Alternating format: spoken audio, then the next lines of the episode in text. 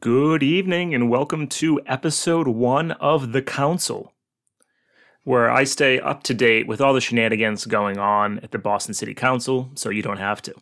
Now, I had no intention on doing this episode as of 20 minutes ago. However, as I decided to read excerpts, comments, tweets from what happened during one of the council meetings today, I became angry. And rather than tweeting out my anger, I decided to use this small platform that I have to address it. And this hearing was about the 2-year pilot program, which would have buses 28, 23, and 29 routes free for 2 years, coming at an expected cost of around $8 million.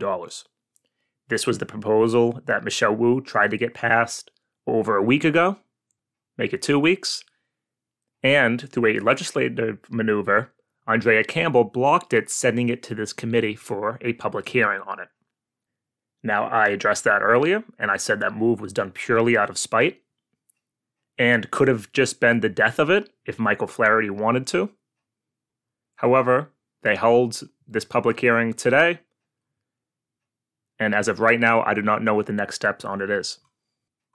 And I'm going to play you clips of it as I listen.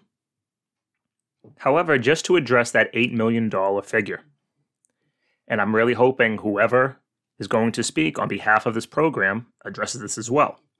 But that $8 million does not take into account what we save by doing this. I don't know on the top of my head, and I'm hoping to learn how many riders this will benefit. But for every rider that does not have to pay that fare, guess what? That money now stays in their pocket that they will then spend in the economy. When you give people, particularly people who take the bus, free fares, that now allows them to use that money. And we know that for every dollar that someone who is low income saves, they spend it in the economy. Whereas if you give a $1 to someone who's rich, guess what? They're already maxed out. They're already spending as much as they can. That money does not go back into the economy. So the first is that at $8 million does not take into account the economic benefits that we will see by doing this. Second, it does not take into account how much money we'll be saving on healthcare costs. Because as we know, the congestion through traffic releases carbon emissions, which makes it difficult to breathe, and it has a direct cause to asthma levels and other respiratory illnesses. So it also does not take into account how much money we save through healthcare. And those are just the two on the top of my head. And so when you hear that $8 million, which I think is a fantastic deal for this, it still does not take into account all those additional benefits. So here's what I'm going to do. I'm going to pause this. I'm going to now start listening. Whenever I hear something, I'll cue you up. And I'll explain why what the person said was either correct or why that person was an idiot. Let's see how we do. Oh, and I'm sorry, one more thing. This $8 million is not even coming from city funds. It is coming from the federal government as part of the COVID relief. And so to start, I'm actually going to play you Vinay Gupta, who is the Director of Planning of Boston Transportation Department here in Boston City Hall, and he is speaking on behalf of the Wu administration, and he is going to talk about these bus routes and why the administration thinks this is so important. For giving us an opportunity to describe to you the program that this proposal includes. Essentially, we want to launch a free fares pilot for routes 23, 28, and 29, and I'll go through very quickly where these routes are and then talk about some of the benefits. These routes form the backbone for bus riders in the Dorchester, Mattapan, and Roxbury neighborhoods and are essential to their livelihood. So for example, Route 28, which is the current pilot, the 4-month pilot, goes from Mattapan Square through Grove Hall to Nubian Square and connects with Ruggles. Route 23 starts in Dorchester from Peabody Square at Ashmont Station and then uses Washington Street, connects up with Warren Street through Nubian Square and also to Ruggles. And finally, Route 29 starts at Mattapan Square, but goes via Seaver Street and then takes advantage of the recently completed center running bus lane on Columbus Avenue to connect up with Jackson Square. The reason why we want to do a 2-year pilot is one, for it to have lasting economic benefits, but also to give us a time frame to do a very detailed evaluation of the program. A majority of the riders on these routes are low income, and free fares will lessen rider financial burden at a time of high economic vulnerability as we recover from the pandemic. Because we have the proposed pilot for 2 years, this allows families to kind of manage their household budgets and plan for the full 2 years rather than being restricted to kind of thinking it through month by month. Secondly, while there's high ridership on these routes, these neighborhoods are currently underserved by quality public transportation. Free fares will allow more affordable and better connections for opportunities, whether you're connecting to jobs, to community facilities, or to education. Third, eliminating free fares means all-door boardings at bus stops, which means less time at bus stops and more time savings overall for your trip. This improves reliability as well for bus lines. And of course, like I mentioned, the fact that we have center-running bus lanes on Columbus Avenue, which is part of this overall network, helps in connectivity and improving bus ridership as well as reliability. I just wanted to pause him there to highlight that point because it was something I didn't even think of, in that if you are no longer charging for fares, you no longer have the bus sitting idle as people are fumbling around trying to get their trolley cards standing in line in the cold. It'll now allow the buses to move a lot quicker. Sorry, that was a great point. Please continue. Those were kind of the main benefits that we wanted to stress. As next steps, we will, once this order is passed, we will meet with the MBTA and figure out the operational and financial logistics. We'll be building on the Route 28 experience that we've just had. So that's one step. The second step is really to develop a detailed evaluation framework. We need to do this to make sure that we have enough data before the pilot starts and during the pilot, particularly as the pilot progresses over 2 years. And finally, we do want to start a marketing campaign, and we will get that going because we want to get the word out in the neighborhoods so riders are aware of the program, can take advantage of it, and plan their lives accordingly. Fantastic. Great job. Also, Michael Flaherty now reads a statement by Lydia Edwards, which basically says that she can't make it today, but she supports the pilot. So in all fairness to her, just wanted to point that out. Michael Flaherty then asks a question back, and Casey Brock Wilson, who is the Director of Strategic Partnerships for the City of Boston, addresses how they came to this $8 million figure. It all makes sense. First person to speak, Anissa Essaibi George. Will there also be, as part of this planning over the next 2 years, any exploration on where there could be additional funds to extend this, assuming that it's successful, which I imagine it will be? They then go on to explain that because this funding is coming out of the COVID relief, we have until December of 2024 to spend it all. So the 2-year pilot very well fits within a 3-year window. And also, as part of their review, will be to make some recommendations about how to fund this past the pilot. I just want you to hear directly from Anissa's question. Again, she, in her phrasing, says that she believes it will be successful. So I'm just trying to give people points where you can get points and then trying to get to what are their underlying reasons for doing so. Again, Anissa's on her way out. She said it sounds successful, so you also get points. And next up is Kenzie Bach. Thank you so much, Mr. Chairman. And I should say at the start, as I said at council, that I'm excited about this and definitely in favor of passing the appropriation. Vinit, I just wanted to ask, how can you refresh me on how do we count ridership given the fact that people aren't swiping trolley cards or tickets? Like how does that get done on a free pilot? The buses actually have automatic passenger counting machines with the beam.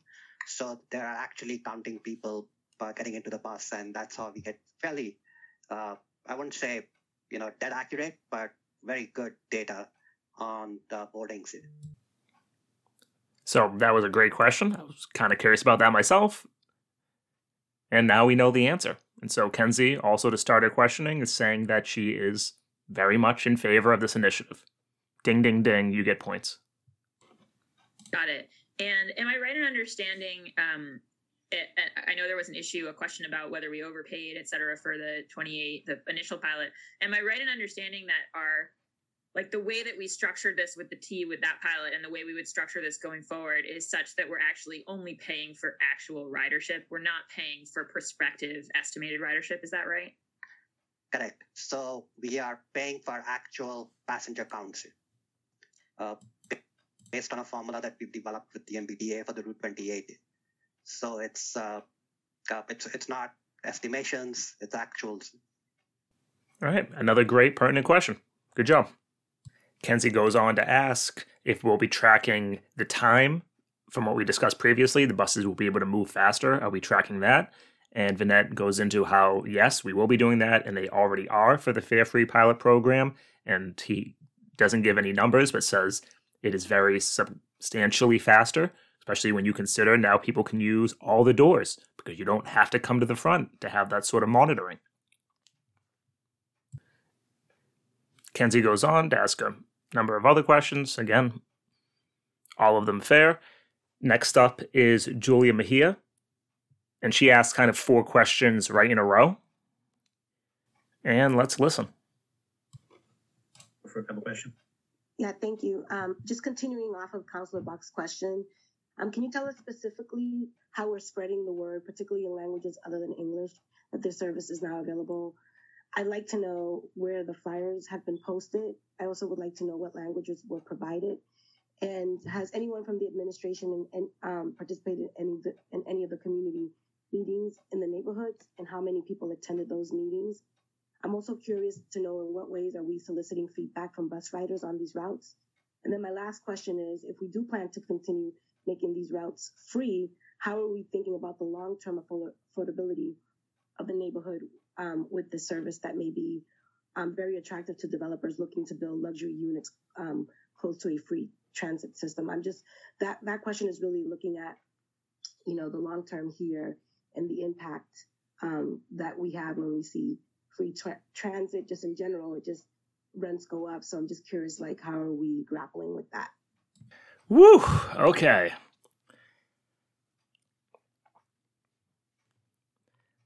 So let's address the ending part first, which is the relationship between public transportation and housing, because there is a very real concern that areas that are going to have major capital investments when it comes to public transportation become a lot more desirable for developers. This is a phenomenon that we see time and time again, which is why all of these issues are interrelated, and you need to have very strong tenant protections, very strong zoning regulations, which stop luxury developments from occurring in areas of increased public transportation. That's the first. Now, I find it very hard to believe that, one, we have a lot of evidence, as Julia suggests, that having free public transportation leads to increased rents.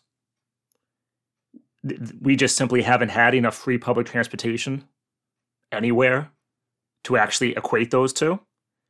And as I said before, all of this will have to be partnered with increased tenant protections and zoning policies.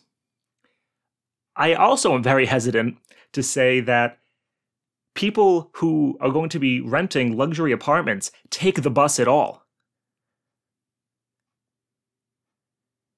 And so I am temporarily going to give the benefit of the doubt that this is not just a scare tactic to keep low-income people from supporting an initiative that will materially benefit them out of fears of some omniscient larger threat on the horizon. Again, I'm going to give Julia that bit of credit right now. Also, I'm going to be cutting around what people say, not in a disingenuous way, but just to get to more of the substance. So let's hear Vinette answer some of these questions. Talk at some length on what we did for marketing for the 28th back in August and September, when we, as I mentioned earlier, we did flyers in, I can't remember exactly, but I can let you know, in several languages throughout the neighborhoods. We had ads on those panels that you see in the bus over the seats. We did a social media campaign. We spread the word out to community groups that are along the Route 28 corridor. To your other point, Councillor, we have also been doing in-person surveys for the 28th. So we did a bunch of surveys before the pilot was launched, where we got a sense of the perception that people had about their bus ride. And we are now currently doing, or will be doing very quickly, surveys of during the pilot to see if perceptions about the quality of bus service has changed. That's a quick summary. And Casey, did you want to add? The only thing I wanted to add is I just looked up the languages, Councillor Mejia, that you asked for. And then for the 28 pilot, we worked in Spanish, Haitian Creole, Chinese, Vietnamese, Cape Verdean Creole, and Somali. All right, fantastic. I think I would recommend adding canvassing to that. But if you're talking to all the community groups around the lines, social media, advertising on the bus itself, hoping word of mouth spreads, I think those are all great. Again, maybe it's just my old electoral impulses, but I think some door-to-door canvassing in the areas along the bus lines would be great too. Julia now asks again for them to address that ending part about long-term affordability, and let's hear how they respond. About that, for low-income families, transportation costs are a higher percentage of their overall household budget compared to families that are better off. And so we think that in the longer run, families who take advantage of free fares on these routes will have more expendable household incomes for other essential needs that they may have. That's our kind of general approach. I will say that we're working hand in hand with the BPDA, and they will be doing an economic analysis of the impacts and benefits of free fares on these three routes. And so that will be part of the journey that people have. Okay, and that's definitely going to be something to keep an eye on, because we should not trust the BPDA for a moment. And whatever firm they hire to do this analysis, that is what we have to end up flagging and addressing. Because you can hire a firm that can tell you really whatever dollar amount you want. Is this going to help us? You can hire firms for that. Is this going to hurt us? You can hire firms for that. And again, especially for any major changes to public transportation, we know that there is a link between that and new development. But as he addressed, this is in the economic interests of these people. Julia then asks about community meetings and then tries to get some figures for that. So as I just mentioned, we did have a outreach process for the Route 28. Of course, it was during COVID, so we were not holding in-person meetings. We were participating in meetings being held by community groups wherever to get the word out. We were doing extensive flyering and advertising to get the word out and get some feedback. I think the surveys were what we really want to do is get in touch with the people who actually ride the bus. Those are the most important people to get community feedback from. Also, I just want to pause and take the opportunity to apologize. I believe I've been mispronouncing Vinay Gupta's name. I just listened to 3 different interviews to try to get down that correct pronunciation. So I just want to apologize for almost certainly mispronouncing Vinay Gupta's name previously. Also, I just hopefully fixed the audio so there's not a big sound difference between myself and the recording. Editor's notes, apologize. Venmo me more money and I'll upgrade my tech. And I just wanted to highlight as part of his answer how he stressed the surveys of the people who were using the previous pilot and that they are currently contabulating that data, because speaking directly to the people on the bus, hey, did you like having a free bus ride today? Yes or no? Is going to give us very direct data for what do the people who actually ride the bus want. So I look forward to using that study in the future to defend free public transportation. And next up is Matt O'Malley. Thank you, Mr. Chair, and good morning, colleagues. It's great to see so many people. I will be brief. Casey, Vinay, thank you for your great work on this. I am a full and enthusiastic supporter. I look forward to voting in favor, hopefully this Wednesday. So I'll be sent to the chair. Like many district colleagues, particularly, I can think of a number of added routes that would be welcome additions, but we have to start somewhere. And it makes sense, I think, to start with these lines that have been identified. And much like, Vinay, I've been here long enough to remember when we started with blue bikes, we had to, everyone clamored for them, and we had to start and then expand. So I do look forward to the expansion, and we'll obviously support this and hope it will continue. All right, that's Matt O'Malley. He goes on to ask a question about scaling up, but okay, he gets points. Thank you. I still am looking forward to see if I am proven right that his next job will be at a private company in some capacity, maybe lobbying for them, maybe working directly for them, that is focused on green energy. Let's see. And next up is Ed Flint. And honestly, he just asked a question basically saying that the district that he represents has the largest amount of people who live in public housing. They are not on these busing routes. What are we doing to increase public transportation for those individuals? And Vinay quickly explains that we'll have to do more targeted subsidies for those areas. Again, it's not really pertinent to the main focus of this agenda, we'll call it. And next up is Frank Baker. Everybody's calling this free. It's not free. This is a bill that's going to chase us forever. So my question is, in 2 years when the ARPA money's gone and we're talking about expanding this program, there will be a line item in the City of Boston budget that pays for, and again, pays for, that's us. That's my tax dollars. It's people that are paying taxes. There will be a line item in this in 2 years. Does anybody else other than me have a problem with this? We're looking at $8 million now. So in 2 years, we're talking about, for two lines, we're going to be talking about $6 million each, because it will go up probably $2 million each. That's a line item in the City of Boston budget. Can anyone answer that question? Exactly. All right, I paused him. I love how he's just yelling. Like, he didn't really ask a question. I think the question he tried to ask was, will this be a line item in 2 years? Which obviously, that is not up to Vinay. That's up to if a city councilor, or more specifically, the mayor wants it in the budget.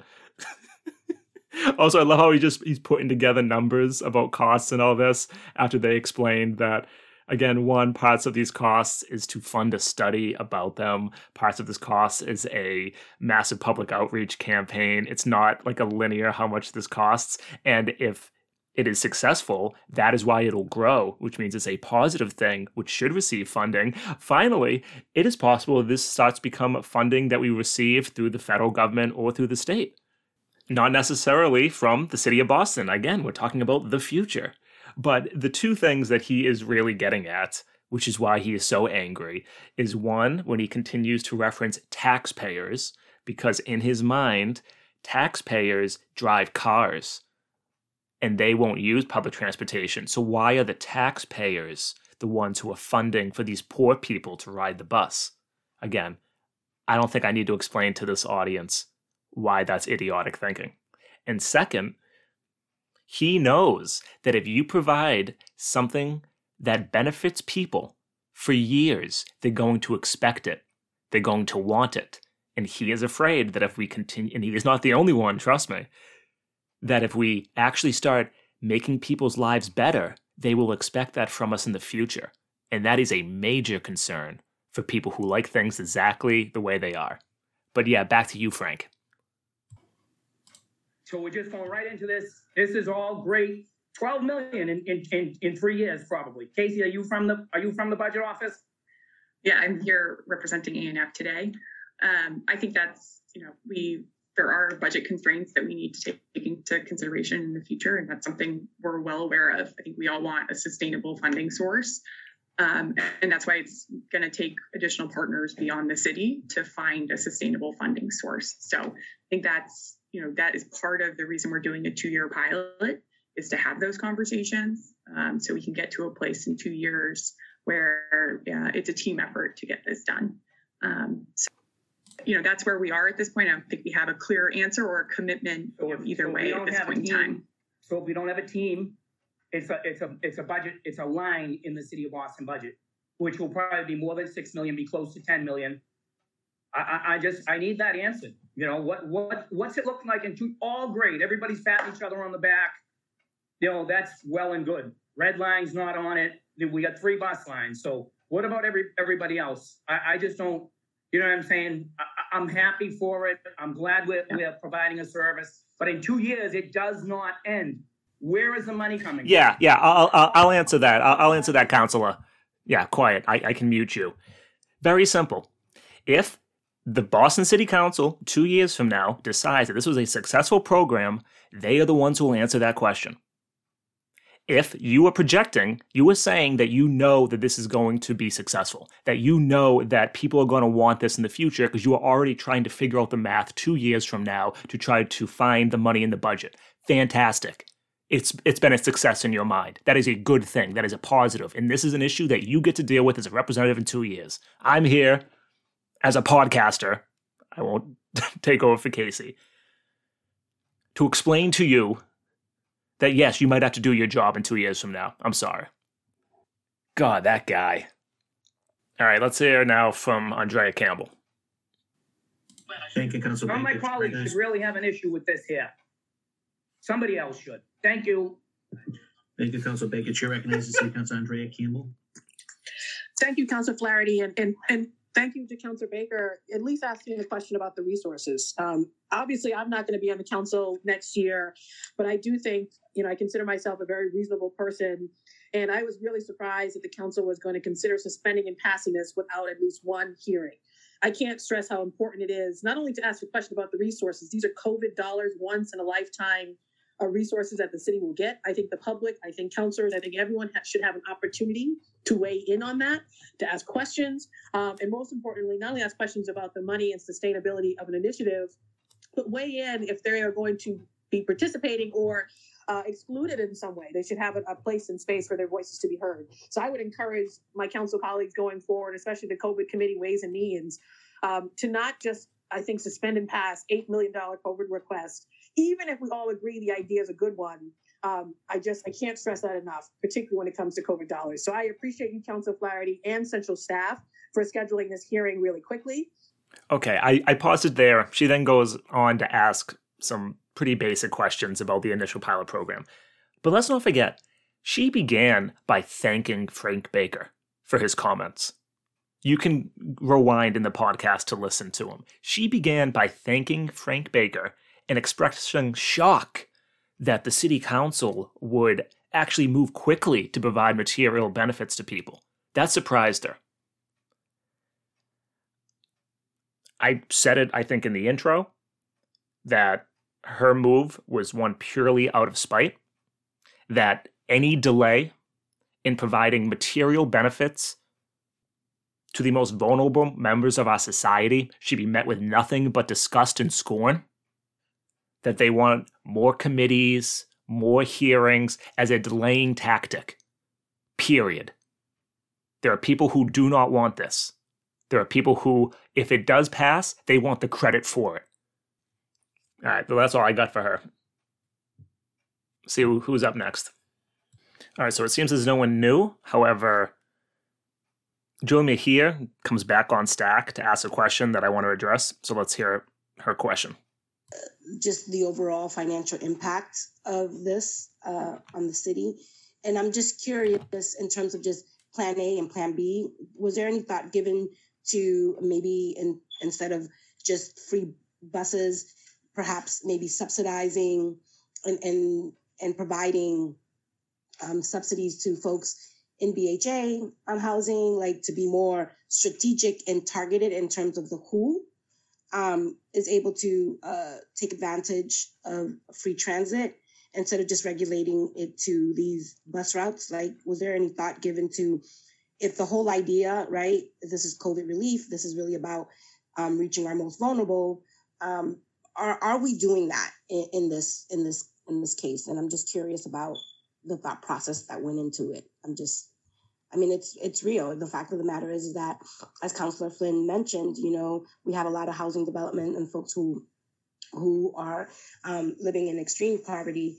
I'm just curious in terms of just kind of what the thought process was, if just picking these bus lines just made more sense, or are we thinking about long-term, if this is really about providing support to our most vulnerable low-income residents, why not look at that $8 million and be a little bit more targeted to spreading that pie, as Councillor Baker talked about, so that we're reaching more people. Okay, we now have Julia Mejia echoing Frank Baker's concerns. Incredibly disappointing. And I am definitely going to record what their response to this is, because it's a very easy one. Any means-tested program that you create is actually going to miss the most vulnerable members of the population. The idea of just going off of the registry file for people that we know are in some version of subsidized housing is going to miss thousands upon thousands of people that we really just don't have the data on who needs it, on where they are and where they're living. We don't even have any sort of a registry of units of who is living where. And so every additional step of bureaucracy that you create, you are going to be losing percentages of people, and those are the percentages that are the most at risk. This is why we have an unemployment method that has 27 steps to it. I think I spoke about it this morning, that we design programs to have such complex bureaucracy so that it almost becomes impossible to obtain it. That is why you do it directly free at the point of service. We don't care who you are. You don't need any ID. Get on the bus. That is how you do it quickly, effectively, and will actually hit the people who are the most at risk. Please, let's see how they answer this question. Councilor Mejia, absolutely. And as I mentioned earlier, the current selection of routes is based on areas of the city that have been hardest hit by the pandemic, that are low income, are neighborhoods of people of color. And so these have been the neighborhoods that have had the most impact. And so that was some of the reasoning behind negative impacts of the pandemic. And that was some of the reasoning behind the selection of those routes. There are targeted subsidy programs that currently exist that we can look into expanding, as has been mentioned by other councillors in this hearing.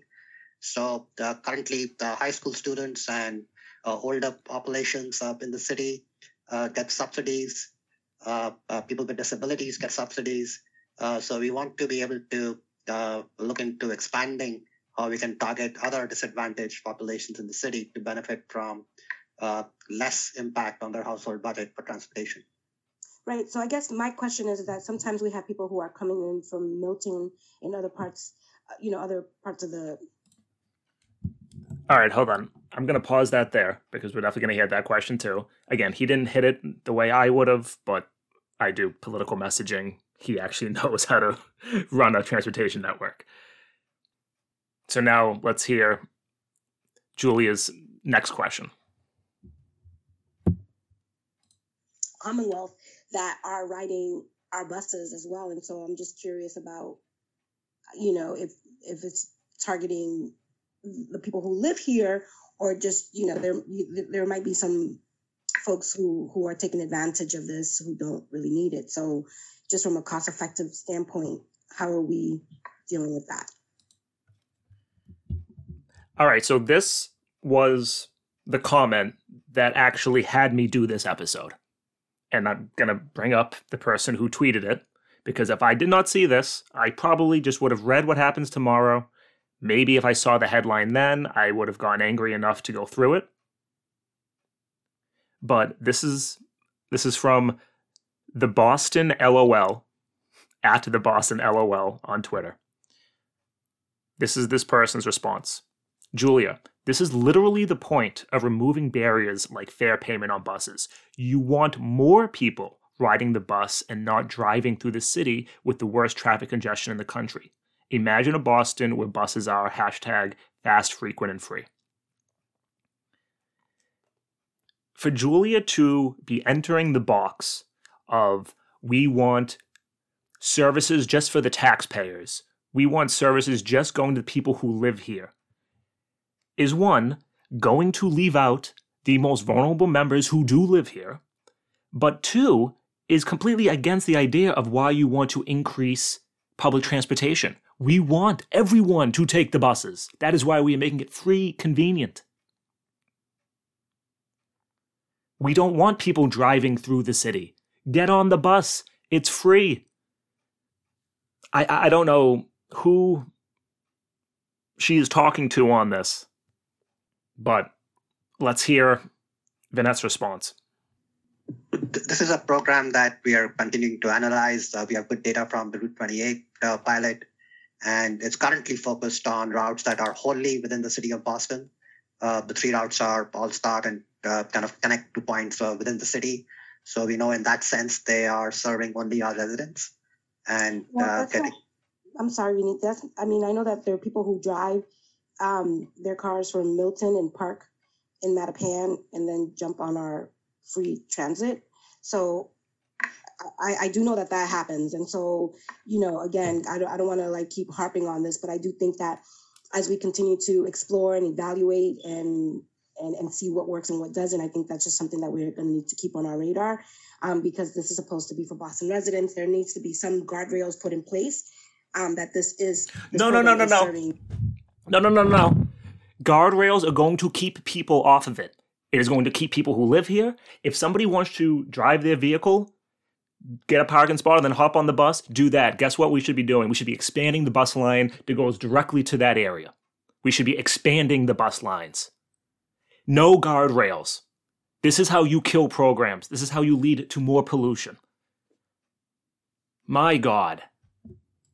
Boston residents, right? Not folks who are just jumping on our tea here. And I do think that as we continue to move along these conversations around free transit, that we're going to have to really think about the who, the how, and how much, because this is something that, when I think about everything that's happening in the city of Boston, there's violence, there's trauma, there's our education system, there's a lot of issues that are impacting low-income communities. And so I just think it's really important for us to be super mindful of how we're spending these dollars. Whew. Wow. Can't tell you how disappointing this is. So that's basically the highlights that you need. I think this is still on the docket to be voted for this Wednesday. I'm not a whip. I'm pretty confident this has the votes to pass, but we're hearing the right-wing talking points from Andrea, who'll be gone. Julia will still very much be on the council. Baker, still on the council. And so I hope you all found this helpful. Again, did not plan on doing this today. I can't believe I actually just sat through that. But we know what the fight is ahead, so I'm going to wrap it up here. I'm calling it the council until someone gives me a great name.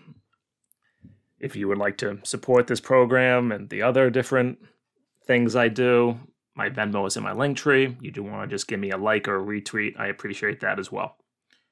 And so with that, take care and have a great rest of your evening.